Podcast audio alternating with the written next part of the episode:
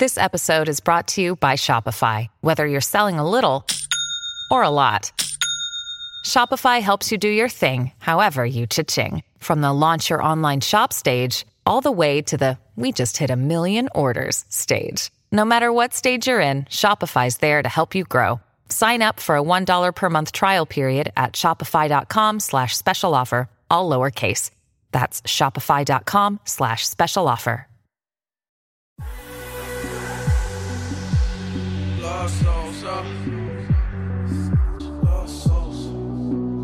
Welcome back, everyone, to the 22nd episode of the Take the Points podcast, part of the Blue Wire Podcast Network. I'm your co host, Tej Seth, joined as always by Arjun Menon. As always, it was a good Sunday of football. Uh, you know, in our games, our respective teams, uh, you know, weren't weren't doing that well. But other than that, you know, really enjoyed the football. Arjun, how'd you feel about the past week? Yeah, it's it's weird because the NFL, I feel like is just in complete shambles.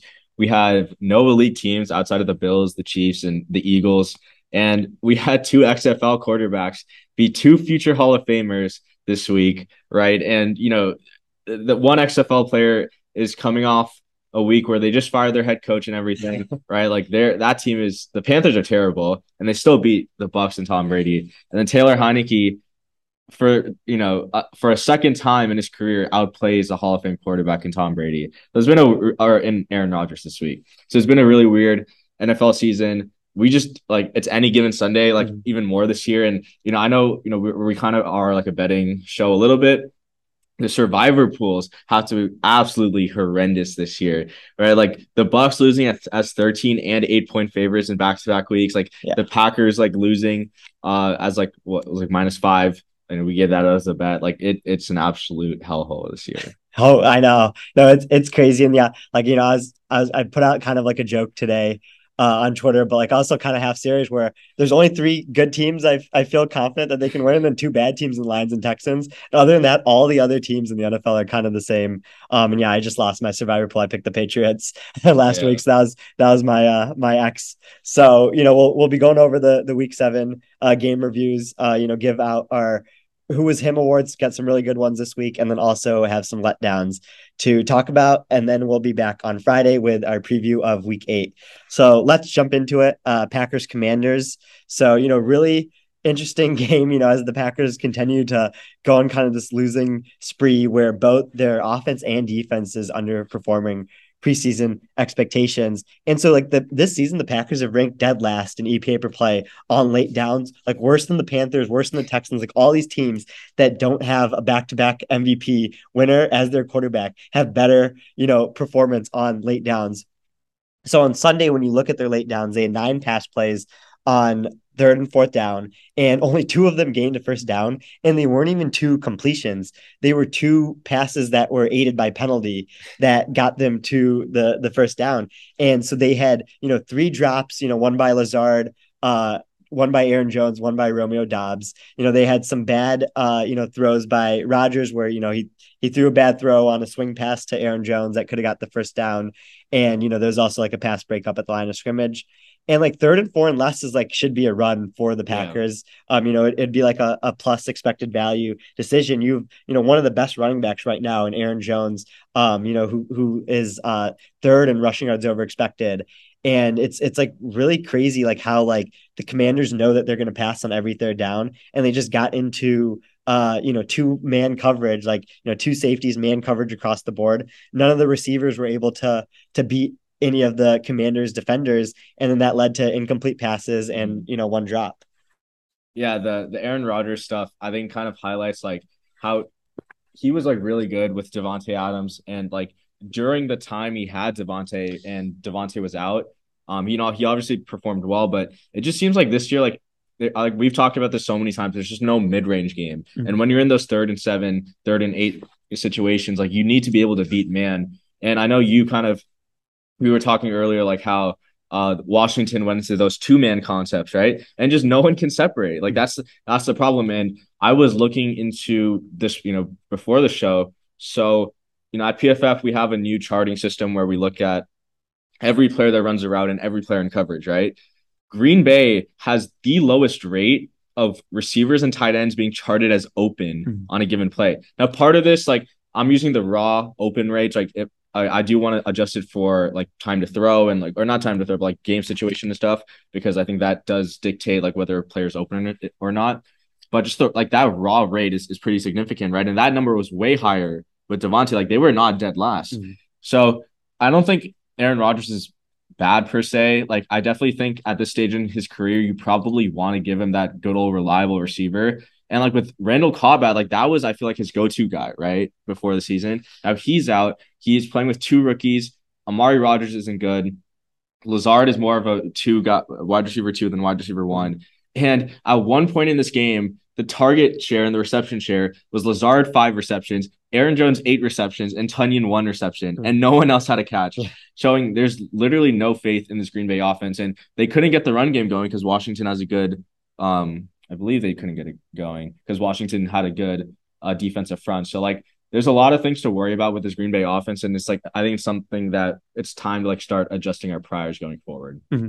Yeah, know the the receiver thing is so huge because you know, when you have a top 10 receiver, that means a lot more to an offense than like a top 10 yeah. offensive tackle or something. Because what a top 10 receiver can do is it can slide everyone down a slot yeah. in the receiving rotation. And then when that top 10 receiver leaves, or, you know, in Green Bay's case, it was a top three receiver, when that guy leaves and everyone has to slide up a slot where you have, you know, Lazard as a wide receiver two playing as a wide receiver one, and you have to, you know, use your best rusher in more receiving situations where he lines up in the slot like Aaron Jones does it become your margin for error becomes really thin. And like we see that, right? Like Green Bay is a better team than Washington. You know, that's why they're favored yeah.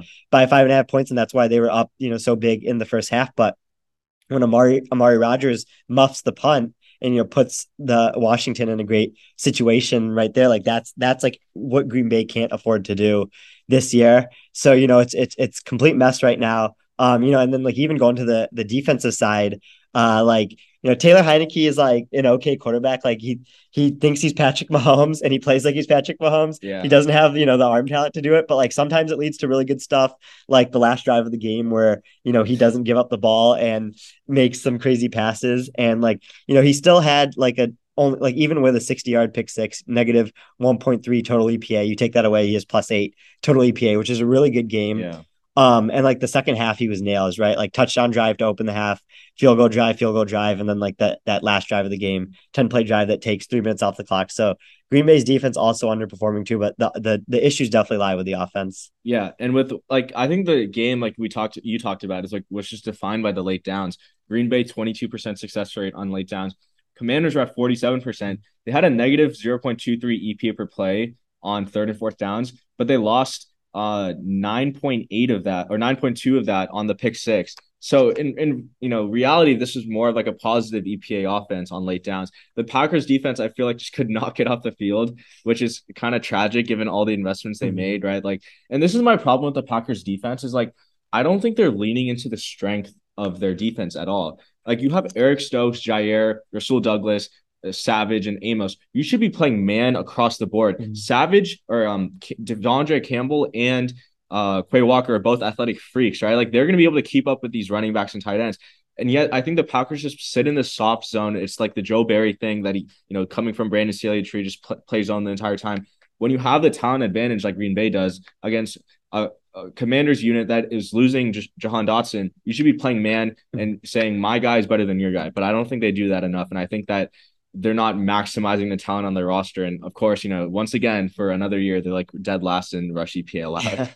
you know, that's a great point about the the coverage stuff because like you see, like I think like Dan Quinn is like the best defensive coordinator in the NFL yeah. right now, and he's completely changed his scheme based on the players that he's had, and it's evolved based on the different guys that the Cowboys keep getting. The Packers haven't done that at all, which is which is pretty bad bad look for them. Uh, going into to Giants Jaguars. Um, I, I wanted to to read off, you know, what the Giants' win probability was entering the fourth quarter in their last three games against the Packers, Ravens, and and Jaguars. So against the Packers, it was thirteen percent. Uh, made this, you know, miraculous comeback in London to win that game. Against the Ravens, it was twenty percent. Again, pretty crazy comeback to win that game. And then the Jaguars, they had a thirty percent win probability entering the fourth quarter. So they're literally just this team that you know, if you enter the fourth quarter with less than 5% win probability, the game's like pretty much over. But when you have you know, around a 20% win probability, you're going to lose, you know, uh, the majority of the time. But if you hang around long enough and you have, you know, a, a quarterback that's playing pretty well, an offense that can, you know, churn out time if they end up taking the lead, and then a defense that relies on, you know, a lot of a lot of blitzes and like either, you know, really good plays, really bad plays. Like you can come back and win these games, and that's what they've done these past three weeks. Yeah, the the Giants are just finding ways to win while the Jaguars find ways to lose. Um, but there's a tweet I think by like E Dilla or something who's like the Jaguars like one of their like these guys who has sources in the building. Oh, they're one score record. They're like 0 and 5 in 2020, 1 and 6 in 2021, and they're 0 and 5 again in 2022. So it's like it's not really like a coaching problem because this spans across three coaches. Mm-hmm. I don't know if it's a culture problem. I don't know if it's a Trevor Lawrence problem, but they just like they just keep losing these games, and I feel bad because they they do a lot of things right. Like they go for fourth downs. The play calling might not be right, but like the decisions what we care about, right? And you know they they've invested a lot into their analytics team, and I I just think they haven't gotten a good return on that side of the ball. But I think to your point, like Daniel Jones has been playing well. I I am curious to see what they do after the season because like he's kind of playing himself into a new contract, but he he's kind of proven he's not the quarterback that you trust in the playoffs that will win you those games like Mahomes can or like Josh Allen can, right? So like the upside isn't there, but you know this game averaged uh 0.3 EPA per play one of one of his better performances of the year. And like the Jaguars defense isn't awful. And I think it just goes to show like Brian Daboll is really like maximizing literally every ounce of talent he has on that roster, which to be to his credit isn't a lot. Yeah. No, that that's my thing about Daniel Jones and like the, you know, that like the decision that they're gonna have to make on giving him an extension or not is he ranks 12th in EPA per play on the season. And you know, since since week uh three, he ranks sixth. And, yeah. and since week five, he only ranks behind Patrick Mahomes, Josh Allen, Derek Carr. So like he's played really well and gotten better as the season goes on. But it's so hard for Brian Daboll and Mike Kafka uh, on this offensive coaching staff to churn out these positive Daniel yeah. Jones gains. Like, like he is playing pretty well, and like I'll give him credit for that. But you can tell that they're literally just throwing everything they can at the wall, whether it's six offensive linemen, yeah. um, you know, thirteen personnel, like very tight formations, sometimes very spread out formations, other times like just like anything they can to confuse the defense. And I think you know when you see in the same offseason that Sean McVay and Kyle Shanahan decided that it was too hard to keep playing Madden with uh, Jared Goff and Jimmy Garoppolo, respectively, that's what we're going to see with Brian Daboll. Whether it's maybe it's not next year, maybe they bring him back next year on a you know a two year extension that they can get out of, but eventually he's going to have to realize like okay we have this talent on the offense like yeah. this is it's really like i have to be perfect as a play caller and as a um and as a offensive game planner to get him in the right opportunity and like i, I think eventually there'll be a tipping point for that but i i don't know when that'll happen exactly yeah and i think exactly what you said is highlighted with their early down to late down efficiency top 10 in early down efficiency but they fall towards the league average when it comes to their play on third and fourth down, right? Which is like when Daniel Jones needs to get a bucket, he's a league average mm-hmm. quarterback, right? Because most of the third and fourth downs are are passes. They do have a couple woke third and you know third down runs here and there, but um yeah, I think the J- Daniel Jones conversation is interesting. The more interesting conversation though is Trevor Lawrence. Um, what do you what do you think? What do you think of Lawrence right now? So I'm slowly phasing out my pre-draft priors that were really high on him because of like what I saw in college uh, of of Trevor Lawrence being an insane processor, very low pressure to sack ratio, you know, arm talent that goes with anyone in the league. But he's just too inaccurate right now for me to fully trust him. Yeah. And like you, you can kind of throw out last year because you know worst head coach in NFL history as your as your coach, and you're you know you're you're playing for the the Jaguars when nothing was going right there. But uh, in in in this game uh, against the Giants, he threw an inaccurate, uncatchable ball, you know, charted by PFF on 36% of his passes, which was second worst in the week behind Mariota. And he's the seventh least accurate quarterback in the league right now, according to my accuracy rate over expected. And so, you know, when when you start to go back and look at, you know, Trevor Lawrence coming out, you know, being called this generational number one overall pick, his EPA per play and completion percentage over expected in college were good, but they weren't, you know, number one yeah, overall pick yeah. worthy. Like we've seen these past number one overall picks, like a Kyler Murray, a Baker Mayfield.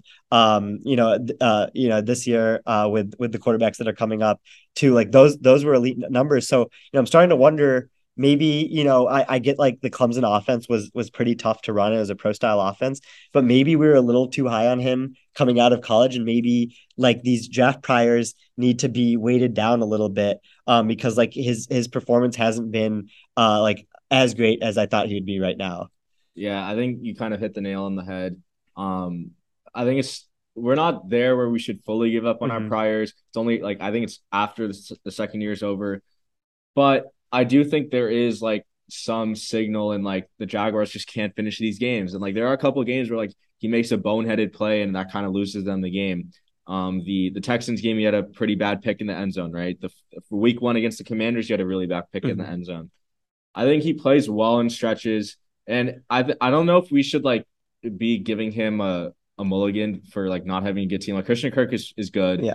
And they did spend a significant amount of money on the offensive line, re-signing Cam Robinson and, and Brandon Scherff, and then go out and getting Zay Jones, right? Like, and this Doug Pederson offense is like it's fine, right? Like, mm-hmm. I think I don't think we can put him top ten anymore. He hasn't really shown that he's consistent enough, or like he's able to play at that level yet. I'm not like too worried about him. He does seem like he he could turn it around, but I think like the film analysts have kind of propped him up for so long and they spent a lot of the offseason saying he's good and he's good, which he probably is, but we just need to see a little bit more, I think, at this point. Yeah, and he I mean, yeah, he could very well be like a good quarterback. Um, but that the the elite like quarterback level that like I think a lot of us thought that he would get to, especially like the film people, like you mentioned, it, it doesn't seem like he's going to reach that this year. And, you know, like what we know about, you know, quarterbacks who uh after their second year, like we basically know like what they're going to be like the only really miss has been Carson Wentz uh you know who who we thought after a second year was actually going to be good and then ended up you know falling off a cliff. But every other quarterback that's been good through 2 years their first two years in the NFL has um you know has ended up becoming like a top 10 quarterback. And so that's that's what's worrisome about Trevor Lawrence. But you know the, the production is still there. Like he still ranks 11th in EPA per play yeah. on the season and it's just like I think these like past two three weeks are leaving a bad bad taste in my mouth. But I, I would like to see you know some some better better play here uh you know as we go forward and yeah especially since the sporting cast is better than uh la- what he had last year. Yeah. Last thing on this, Giants are five and one, three point dogs on the road to Seattle, and one of one of our friends, Robbie Greer, at like Rob Robbie Gr on Twitter or something, he had a really cool graph where it's like he kind of like regressed like PFF team grades on wins and found that most teams have like an overall team grade of like 70 and above. The Giants have had zero games where like they've like won the like quote unquote won the game by like PFF grades, which is like absolutely absurd. I think it goes to show like you know, a big part of um this team has been coaching and like just finding ways to win. Like it's just like a hashtag just win mentality. Mm-hmm. Now, I think this is a good segue into our next game, uh, Seahawks Chargers, when we're talking about coaching.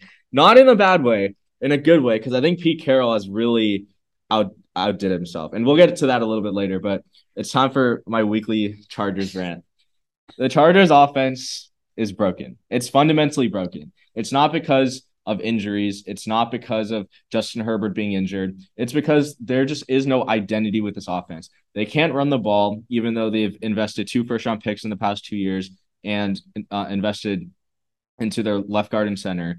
They can't throw the ball because Keenan Allen is hurt, because Mike Williams is hurt. And by the end of the game, for our listeners, the three receivers that the Chargers were trotting out with Justin Herbert were DeAndre Carter, Michael Bandy, and Jason Moore. Those are two practice squad players and one player that has been a journeyman special teamer on every team he's played for. Jo- like, and it just seems like no one is ever open for this Chargers offense, and I, I just like I can't tell you why. And you're you're a Lions fan. You've seen Joe Lombardi for more years than I have, and you would kind of you know warn me about this kind of offense. Like I was like, okay, he had time to change. Maybe he will change. I stayed optimistic, but it's it's to a point where I just like I don't know what's wrong with this offense. I don't think it's Herbert because he ranks second in he has the second best like turnover worthy play rate. He has the best pressure to sack ratio despite playing behind like a not that great offensive line. So I don't think it's a him I don't think it's a Herbert problem. It's just like there's just so many broken pieces and it just seems like nothing is working. He hasn't thrown I feel like he hasn't thrown a deep ball that's worked in like in weeks. Mm-hmm. So, you know, Herbert's not playing like his 2021 self. There isn't a ton to take away. A negative 0.14 EPA per play is just you can't have that type of game against the Seahawks defense. And they can't run the ball as well. Like a negative 0.64 EPA per rush is awful. So again, there's a lot of bad things about this Chargers offense. Not to mention that Herbert is throwing to NPCs by the end of the game. but but yeah, I, am curious to hear if you had any takeaways from this game. Yeah, I mean, I yeah, I I I'm pretty disappointed in Joe Lombardi as a play caller. Um, I think when you design the entire house out of passes to Austin Ekeler, yeah, like as as elusive as Austin Ekeler is, and as good of a pass catcher as he is, catching you know tw- all twelve of his targets on Sunday, he you can't build an offense out of that. You can't have this quarterback who has a top three arm in the league, but still somehow you know has a very low turnover worthy play rate every single year. Uh, like have this this type of thing where you're just throwing check down after check down over and over. But you know when it's it's not like an innovative offense um, at all. And like when we were just talking about the Giants, literally everything they do is to help Daniel Jones and Saquon Barkley succeed everything that Joe Lombardi has done is to not help, you know, Justin Herbert and Austin Ekeler succeed. And like I know, like, you know, he's he's put in an effort towards it. Like these coaches don't just like roll over like this. But it's just it's just been super crazy to see, you know, a, a team that was a lot of people were so excited about this year, you know, have these these types of performances. And like they're still four and three, like yeah. they're still they're still like you know a, a, a, decent chance to make the playoffs like they have a you know over 50% chance to make the playoffs but it's not going to be the year that they you know take down the chiefs or knock on the afc championship game for the super bowl just because the play calling is holding them so much back on offense yeah and i think like the the Ekeler check down stuff, I think part of that part of that blame is Herbert. Like I don't think it's all Lombardi because like at the end of the day, Herbert is throwing to Ekeler, and it's like, but I think like Herbert's been a little conservative. That's why his turnover worthy play rate is is pretty low. But like I don't think he's like he's really like forcing anything, which is fine. But I also think like if if you're blaming Herbert for the checkdowns, which he does deserve a little bit of it. You also have to realize like he's a pretty smart quarterback. Like he like we talked we've talked about and like Stephen Ruiz, Nate Tice, Robert Mays, they've all talked about how it's not Herbert's arm strength that they think is his number one mm-hmm. quality. It's his it's his processing speed. Yeah. He can, and we've watched him do this, like you and me together live. He'll go from read one to read two to read three, all the way back to read yeah. one. So it's not that his processing is bad. It's I think he's processing everything and just no one is open. Mm-hmm. Like I've I've run my on the raw open rate stuff. Like the Chargers show up near average, but again, I think part of that is because Herbert. A lot of the time, it's releasing the ball really quick. And again, with Herbert, he should have a larger margin for error than most quarterbacks, but because everything on this offense is designed around being precise and timing, it's just it's such a tough offense for him. And like it's not a tough offense for him to execute, but it's it's a you can't execute it without you know your good players. And I think mm-hmm. that the Chargers are seeing kind of like the negative returns of not having Keenan Allen, who's pretty much this off this like the routes are designed around. And now you don't have Mike Williams for the rest of the week, rest of the month, two months. I think we're going to see some real problems occur on this Chargers offense. Um, so I think going forward, you know, I we need to see how the Chargers offense performs.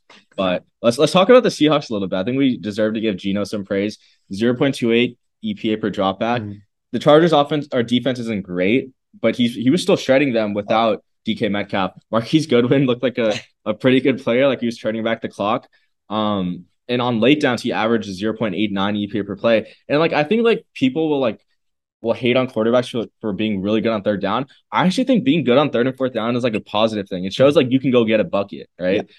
So I think there's a lot of positives to take away from the Seahawks offense. I am curious to see how Geno does without DK Metcalf, but I think the early returns have been really, really good. Yeah, and nothing's been fluky about Geno Smith's play. Like when you have these quarterbacks like a Baker Mayfield 2020 season where they haven't been playing well or they haven't been, you know, given opportunity in Geno's case and they kind of just pop up out of nowhere, rank really highly in all the efficiency metrics. You can start to look at all right, were they heavily play action induced? Yeah. Were they using a lot of RPOs, a lot of screens, maybe? And like Geno, even when you remove all of that stuff and just look at his pure EPA per dropback, he ranks fifth in the NFL yeah. right now. So, you know, just just behind Patrick Mahomes. So like that's that's like a really good sign, I think, for the Seahawks. And we talked about Daniel Jones going on to next year. Geno is a for sure. Uh, you know, you take him into next year as yeah. your quarterback. One because you're not going to have you know a top pick now that you're leading the NFC West, which which is crazy. But the other is like you know you you have to roll with him for one more year because like he he's just amazing. Like like what he's been doing this year has just been amazing. And like the big one of the biggest mysteries we need to find out is what exactly he did this offseason. Oh yeah. Because he didn't look that good last year. And like the, the situation was was pretty good there in, in Seattle. And this season he's just balled out, you Yeah. know, at, at basically every single game since uh he's played the Lions. Yeah, totally agree.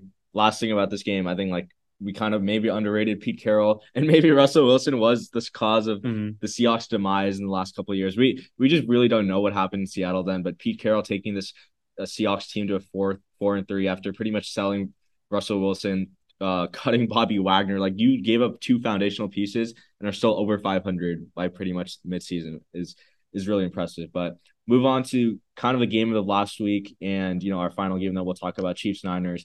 Um, I think I was focused more on like Chargers Seahawks during the slate. I did get to watch rewatch it, but what did you kind of take away from this game?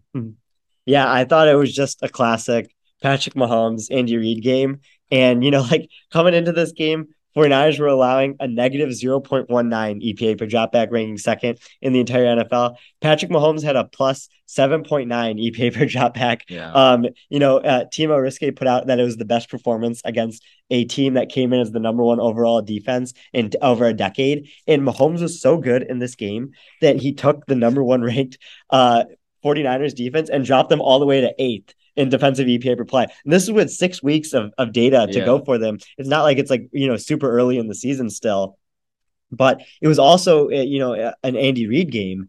And, you know, Andy Reid, the, the Chiefs have the second best red zone offense in the NFL right now. And like you can see Andy Reid just is putting everything he has into, you know, what what these red zone packages to make sure that the Chiefs aren't walking out with field goals because they don't have that margin of error this yeah, year Yeah. where they can go 60 yard deep bomb to Tyreek Hill if they need that to happen. So they need to convert these to touchdowns. You know, using Mecole Hardman on the two sweeps for the touchdowns, uh, you know, was was super impressive. And like Mahomes just completely just shredded everything that the um the the 49ers put out there and use like all his receivers. Like this is why you moneyball the Tyreek Hill trade yeah. and you try to you know make it back in the aggregate and you get you go and you get a Juju and you get an MVS and you get a Sky Moore and you build all of that up. You're never going to replace Tyreek Hill, but you can get close to it with an ensemble of players, and that's exactly what the Chiefs did, and we saw it in this game. Yeah, the the Niners being banged up, I think contributed to this a little bit. Charvarius Ward got hurt during the game, but yeah, it just it seemed like the Chiefs just kind of took over this game after the first quarter, after the scripted plays, mm-hmm.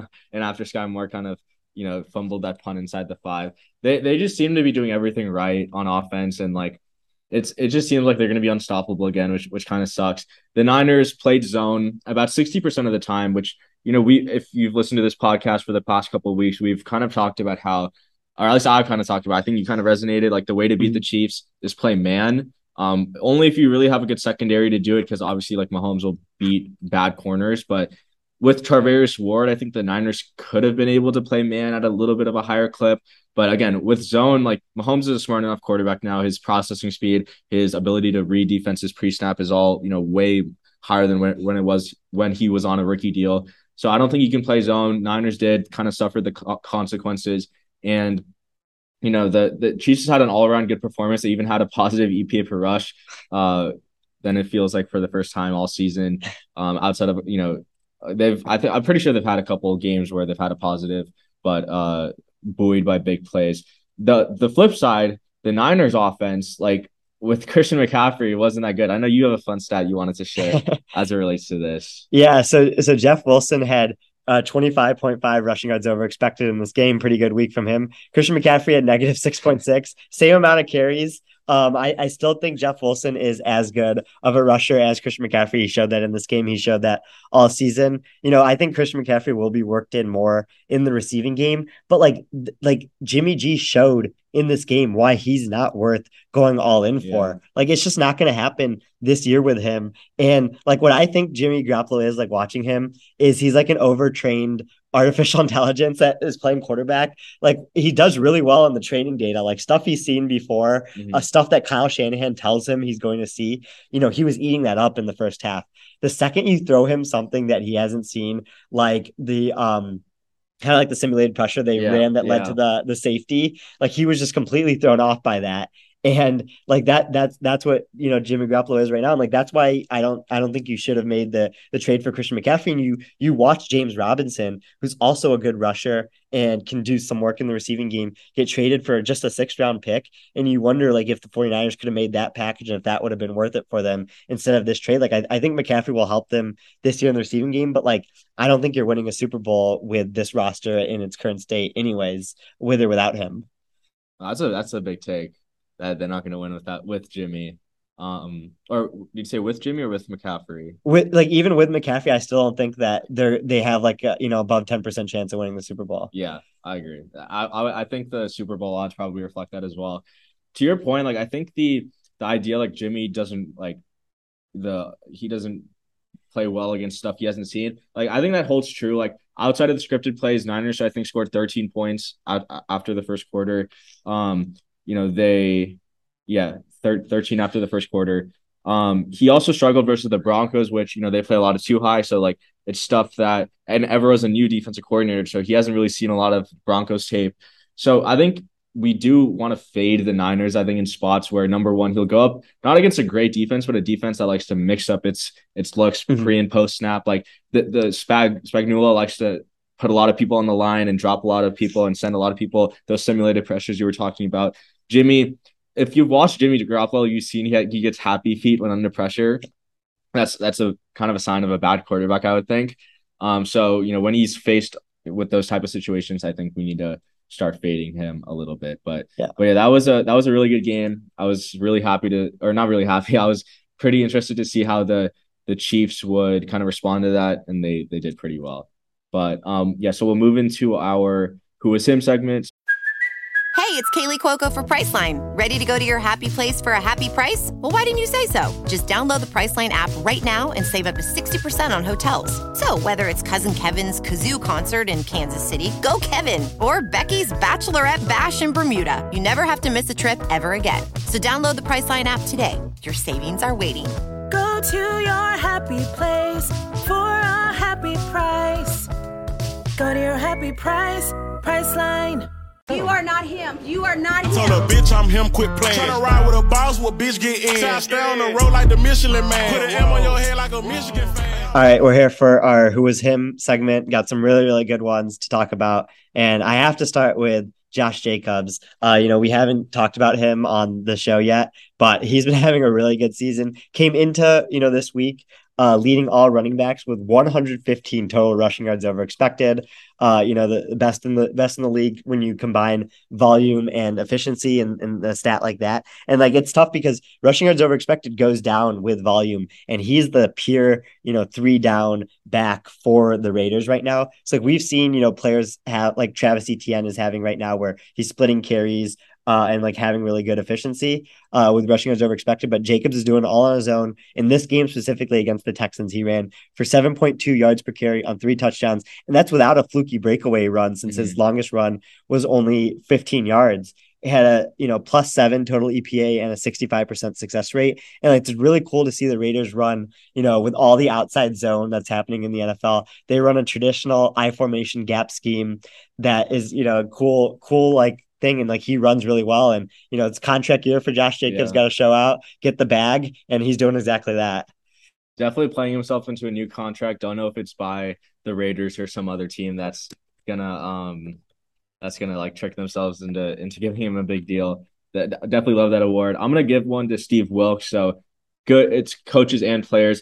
The the Bucs offense like it isn't great but like it isn't three points bad right? And I think the the Panthers had a, had a pretty good game plan going in. Um, I think the most impressive thing about Steve Wilks, you know, he isn't technically the he wasn't the defensive coordinator under Matt Rhule, but he was part of the defensive coaching staff. The Panthers have like have spent their the cumulative cap hits for their defense amounts to just under 70 million dollars. Yet they still have an above average defense, which is which is pretty good. Like there's only um there's only three other teams that have a below average uh cap hit spent on defense and above average defense, which is which is pretty impressive. Um, Tom Brady negative 0.07 EPA per play, despite having Mike Evans, Godwin, Russell Gage, and well, I don't know if I want to say Leonard, Leonard Fournette at this point, but he he had his full bevy of uh, weapons at his disposal. Still had a negative zero point zero seven EPA per play, and again, you know, shutting out the or not pretty much shutting out the Buccaneers is a pretty impressive feat. Yeah, love that one because we're gonna get to Tom Brady and the letdowns. so, but staying on the the Who is Him awards, uh, Zac Taylor you know, I think deserves some credit. He gets a lot of hate, you know, some some deserved, some not deserved, but he has been on fire yeah. these past couple weeks for the Bengals, completely turning around their season. They are third in passing rate over expected right now behind the Bills and the Chiefs. So he's showing like, all right, we just straight up can't run the ball. Let's just go into um, shotgun and and start using, you know, these all all world receivers we have and then one of the most accurate quarterbacks in the NFL. And like they were, you know, a strictly under center team the tell, you know, was when they're under center, they run 80% of the time. uh, you know, kind of, you know, end of last year, beginning of this year, 95% out of shotgun these past couple weeks. Um, just straight up, you know, could have put up like 80 points on the on the Falcons if they wanted to, uh, but they let their foot off the gas. So you know, crazy performance um, from everyone on the Bengals offense. But Zac Taylor, I think, has been like the the leading charge of that so far, and he he deserves a lot of credit for how they've turned around their their offense this season and you know put themselves in a really good position to you know be either one of the best teams in the NFL or even win the AFC North. Yeah, I think my you know I, I don't want to overreact to the Bengals too much, mm-hmm. um, because like you know they they've kind of played two subpar defenses back to back, but my biggest question about this Bengals offense going into the year and why like I wasn't as high on them as others was like I don't know if these three offensive lineman signings are going to encourage Zac Taylor to run the ball more or pass the ball more. Early in the season, we saw them run the ball more and it didn't work. And okay, will he adjust? And he did. Like that's a that's a very very positive thing that he adjusted. I think that is good for the Bengals' futures going forward. Like I, I definitely feel more confident about them than I did before. Obviously, I'm not going to overreact because you know playing the Falcons without their top three corners, dropping a 30 burger on them is you know it's it's impressive, but it's like you know you got let's keep things in check, right? But yeah, definitely very impressive for Zac Taylor. Um, I'm gonna go with Sauce Gardner, definitely like one of my favorite players in the league so far. Um, Gardner, he had he was targeted 10 times. He only had four receptions allowed for 16 yards. So we're talking about a 1.6 yards per target, which is, you know, absolutely insane. And he had like four targets where Courtland Sutton was the main receiver, zero receptions, which again, very, very impressive from from him. Um, I think it just goes to show like taking a cornerback in the top is is so tough because like if they don't pan out, like it, it's really bad because like they're they're gonna be it's not that they're gonna be not gonna be a positive, they're gonna be such a negative from defensive defenses or offenses like and good quarterbacks relentlessly targeting them. But when you hit on them, it's such a big hit. And I think he's it's still early, but he's still proving to be a big hit. Um, he, he has an EPA per target of negative 0.184, which is really, really good. In our successful coverage over expected metric, um, in 2022, he ranks 31st, but he has a 0.033, which is you know really good. Anything above zero is very well, or is very good. So definitely think he had a really good game against the Broncos offense and a game where the Jets kind of needed their defense to shut the Broncos offense down. And I think he definitely played a big part in that. Yeah, no, that's that's a great one. And yeah, no, he's one of those guys already that you can kind of pencil in as a top 10 corner like we were able to do with Patrick Surtain his rookie year. And it's it's cool to see, you know, like the the corner has a pretty tough learning curve, you know, typically, but like they, these guys have walked right in and, and been pretty fine. And then when I do my last two was him here with uh, Jeff Okudah, yeah. on the Lions. Like he he's one of those guys that had this long learning curve. It's year three for him, and it seems like everything's finally you know starting to click. Right, so the Lions came out of the bye week and they came up they they had this really interesting strategy uh, which worked for the majority of the game against Dallas, where when Dallas went into 21 personnel or had an extra offense lineman on the field, the Lions played a 5-3 front with with five defense linemen, three linebackers, but the Lions don't have three linebackers mm. that are NFL ready to start. So they took Jeff Okudah and made them the third linebacker. He played 18 snaps in the box, and he was amazing at it. 15 tackles, 12 solo tackles, 90.1 PFF run defense grade. And on the coverage side, he had four targets, uh, only, you know, allowed only three catches and, uh, you know, 22 yards, like not, not much at all. And uh, Al Karsten, uh, you know, guy guy on Twitter uh, who who does a lot of cool stats. He put out that uh, you know Detroit Lions cornerback Jeff Okudah became the first cornerback since 1994 when the NFL started recording tackles for loss to record 15 tackles or 12 solo tackles and at least one tackle for loss in a game. So like for a corner to be as good of a run defender as Yeah. he was in this game and to have that good of a pursuit was super impressive. And like the Lions defense, you know, played well because of him in this game, uh, but but weren't able to win because of you know offense and, and some weird ref calls. But it, it was it was cool to see Okudah play so well. Yeah, definitely happy for him. We've been on the Okudah train since week one, pretty much. Definitely happy to see him perform. Um, my last guy, Kenneth Walker, who I think had as good or potentially even better day than Josh Jacobs. Um, I, I think he's been a really good rookie running back. Like I think that him versus Breece Hall versus Dameon Pierce, like it, it's a tough one, but I think Walker has to be given the edge. Like he shows up really highly in next gen stats, rushing yard direct metric. He doesn't show up as well in yours, but I think that there's just some underlying differences. 125 yards after contact of his 168 rushing yards in total. Like that is that is absurd. That is very good. Like a, a large part of that came on the like 70 yard or 60 yard run that he had against the Chargers, but it's still like he had five rushes of, of 10 or more yards. Um, and I, I think in general, like he's shown that like the Seahawks probably shouldn't have, have traded up for him. I, I think they traded up for him or something like Yeah. that. But um, in general, like I think I thought he had a really good day, and it like I thought in general, like there weren't like a ton of like really really good performances this week. Uh, a pretty down week, I would say, for NFL offenses outside of the Chiefs and and stuff. But I didn't want to give it to to Mahomes, so um, Kenneth Walker is my last guy. Yeah, and like that's the thing is like it's not that like running backs don't matter or anything like that. It's like when you have a running back that is is young, you can get a ton of production out of them. It's just when you give that second contract to a running Yeah. back is like what we really want against. If you want to draft a running back in the you know second, third round because you feel pretty confident about him, like that's that's okay and that's not something as egregious as paying a running back, Yeah. you know, 14, 15 million dollars uh as they go into their second contract. So that's that's kind of been, you know, the the I think the thing that's gotten lost in translation. Um, but as we go into the letdowns, you know, you mentioned what Steve Wilks did to Tom Brady. I think Tom Brady was a letdown this this week. Um, you know, on late down passes, Brady only turned thir- three of 14 attempts into first downs, was the worst late down offense in the entire NFL. You know, had a negative 3.7 total EPA, which was 27th percentile against the Panthers, who have, you know, an okay defense, not not like a top 10 defense in the NFL or anything. And like I think we need to start to have, you know, when I put this out uh at the end of last year, uh, a bunch of Patriots fans who, you know, were still really enamored with Tom Brady, even though they have the next Tom Brady and Bailey Zappe right now, um, came after me for this.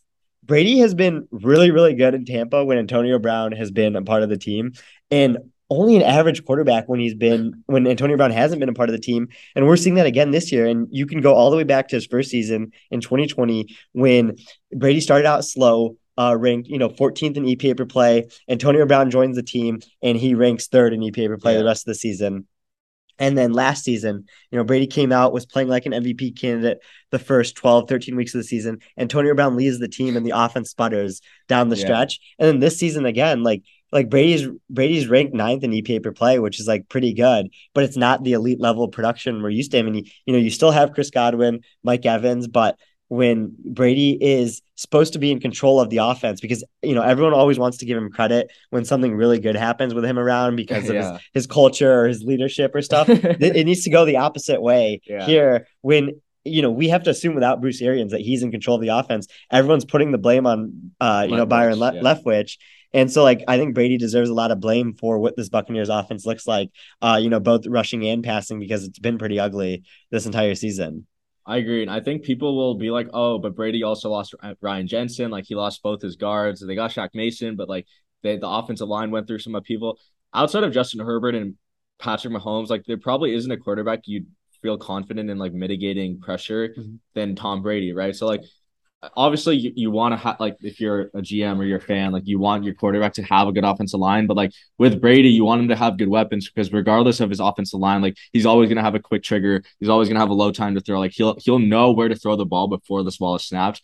And like, yeah, there really isn't that much of an excuse. Like Godwin and Evans are still probably one of the best wide receiver duos in the NFL. Um, I'm gonna, you know, we're re- returning back the clock to the 2016 Super Bowl.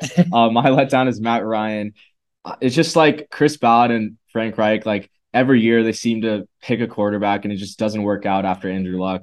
Philip Rivers was the one exception, but they didn't trade draft capital for him, right? And like it just seems like they were sold a bill of goods. I think I was sold a bill of goods because I thought like after last year Matt Ryan was cooked. Like I know he didn't have any weapons, but like he didn't show up well at all in many like efficiency based metrics and and PFF grade. I, he might have shown up a little bit well better in PFF grade, but like I had like all the film film analysts on Twitter, but like, oh, he's not cooked. Like he's gonna have a good year. Like uh, Frank Reich is gonna unlock that that old 2020 2019 self out of him and it just looks like he's cooked like his his balls have no velocity on them it's tough for him to even throw an out route a deep ball and i mean he's getting like worked by this tennessee defense which you know doesn't have many edge rushers outside of bud dupree and Denico Autry. like i think there is legitimate concerns and now he's benched for sam Ehlinger, which is like one of the one of the biggest roasts i think you can have if you're a quarterback um but yeah, I, am I'm, I'm pretty disappointed in Matt Ryan. I, I you know we we gave out Colts